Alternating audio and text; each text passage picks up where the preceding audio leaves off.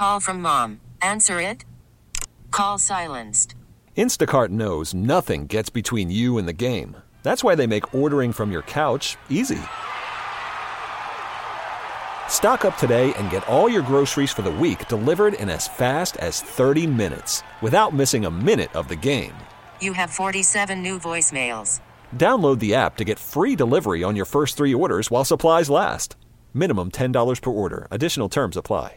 The Chicago Teachers Union's House of Delegates voted to approve a tentative agreement. There's a maniac driving through the mall. I am overwhelmed by the support of people all over the city. We wanted and we now have a broad mandate for change, and I'm excited about getting to work. We're both going to move on. Cubs are going to flourish. Hopefully, I get a chance to do this somewhere else. Those are sounds from stories covered this past year on WBBM. This is WBBM's In Depth, where we take a deep dive into a story we're telling on the air. I'm Cisco Cotto. This week we're looking back at some of the big stories of 2019, from a new mayor of Chicago to a local gator that gained national attention. News Radio 780 and 105.9 FM cover them all through sound. Let's have a listen back. It was the missed field goal that stunned the city with the live call from WBBM's Jeff Joniak. Kicking toward the north end zone at Soldier Field. Three for three on the day. Ten seconds to go. Parkey lines it up. O'Donnell on one knee. Gives him a look, extends his right arm. Scales sends it back. Placement made. Kick by Parkey from 43. And it hit the upright. It is no good on the crossbar. And the Eagles are celebrating here at Soldier Field. Cody Parkey's double doink knocked the Bears out of the playoffs and sent Parkey packing.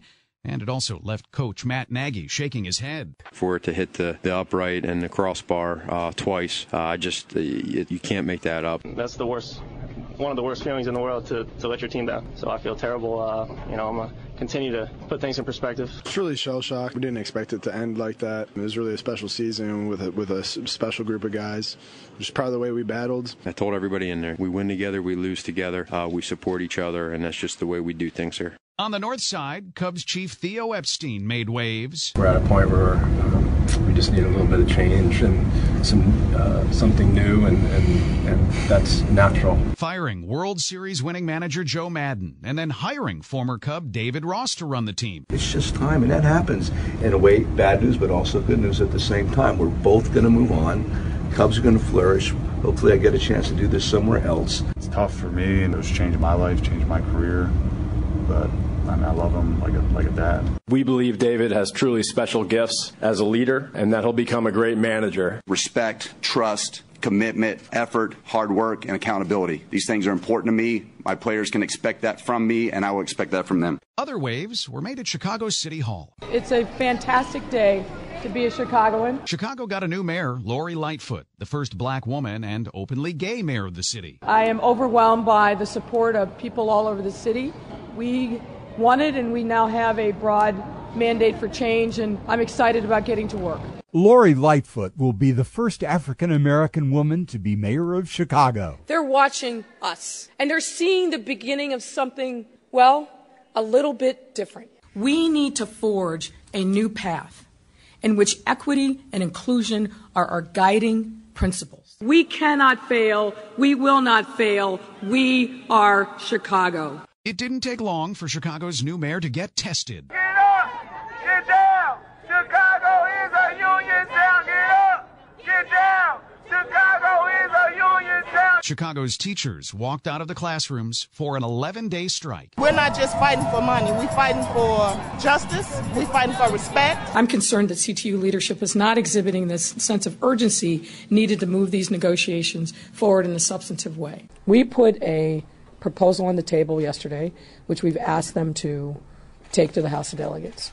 Tonight, the Chicago Teachers Union's House of Delegates voted to approve a tentative agreement with the Chicago Public Schools. I'm happy to announce that we have reached an agreement uh, with uh, CTU President Jesse Sharkey.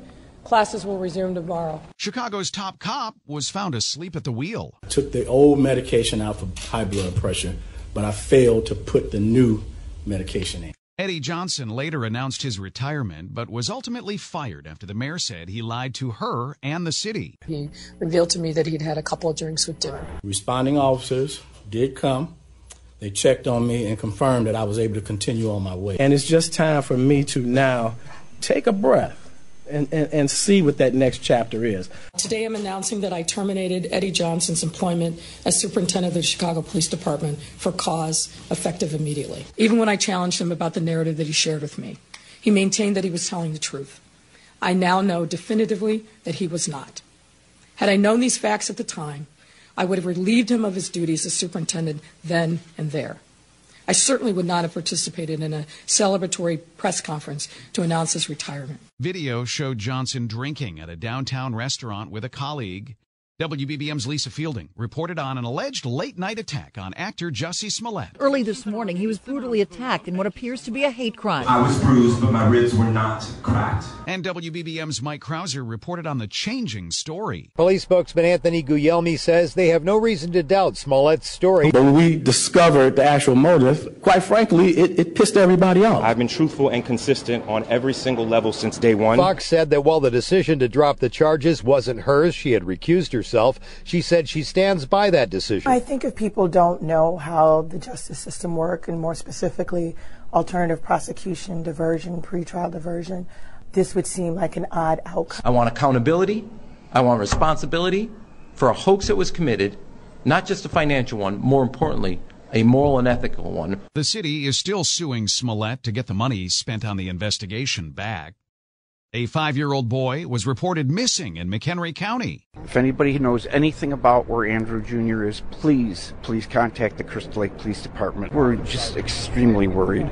Later, police discovered AJ Friend had been killed by his parents. We've located what we believe to be the body of Andrew A.J. Friend, buried in a shallow grave wrapped in plastic. Prosecutors claim Andrew Friend and Joanne Cunningham murdered their son A.J. and buried the body miles from their home. Based on the current information and evidence, both Joanne Cunningham and Andrew Friend are being charged with the death and disappearance of AJ. A Republican state representative says it's time for the governor to do the right thing and fire DCFS employees who dropped the ball in the AJ Friend case. A mass shooting in the western suburbs. Shots fired in the warehouse. Six died, including the shooter, and six others were wounded at a shooting at Henry Pratt in Aurora. We've got an active shooter, 641 Archer Avenue. We have confirmed that five employees were located deceased inside the building. Officers killed 45 year old Gary Martin after exchanging gunfire with him. He reported for work, and during this meeting, he was terminated and my understanding from the witnesses is that he opened fire right at, after the termination. Five officers were transported to local hospitals with gunshot wounds. Right now, there's a, a, a on one hand, a sigh of relief that our officers are going to be okay, but on the other hand, you know, that lives were lost. That's always a tough thing. Cell phone video that went viral showed an SUV driving through the Woodfield Mall. There's a maniac driving through the mall. No one was injured, but the driver was arrested. He was like a pinball in a pinball machine game. If he bumped into something, he maneuvered to go somewhere else. This is Jim Goodis outside Woodfield Mall, where an SUV slams through an entrance and goes to the center of the mall. A Cook County judge denied bond for Javier Garcia, saying the terrorism charge against him mandated that. FBI has ruled out terrorism. The chief of police in Schaumburg addressed the media on the day of, of, of the occurrence. He ruled out terrorism, and he himself indicated this was possibly a medical issue.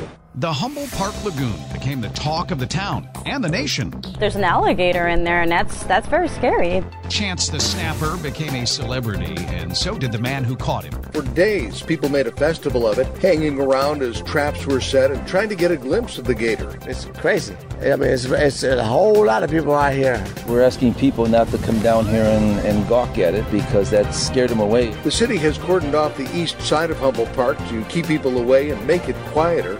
Also, the city has hired alligator trapper Frank Robb of Florida to get the job done. This was an amazing, an amazing capture. Robb hooked the gator from shore using a weighted treble hook and a fishing rod with 200 pound test line. I think we had taken eight loops around the lagoon and surrounding areas before we finally saw him. One casting done. Covering all the big stories in 2020 and beyond on WBBM. We look forward to having you with us in 2020. And we'll be back next week to discuss the expansion of gambling in Illinois, including the addition of sports betting. Be sure to subscribe to receive this free podcast every Wednesday. And of course, listen anytime for the latest stories that matter by listening to WBBM on the radio.com app or on your radio. Thanks for joining us. I'm Cisco Cotto.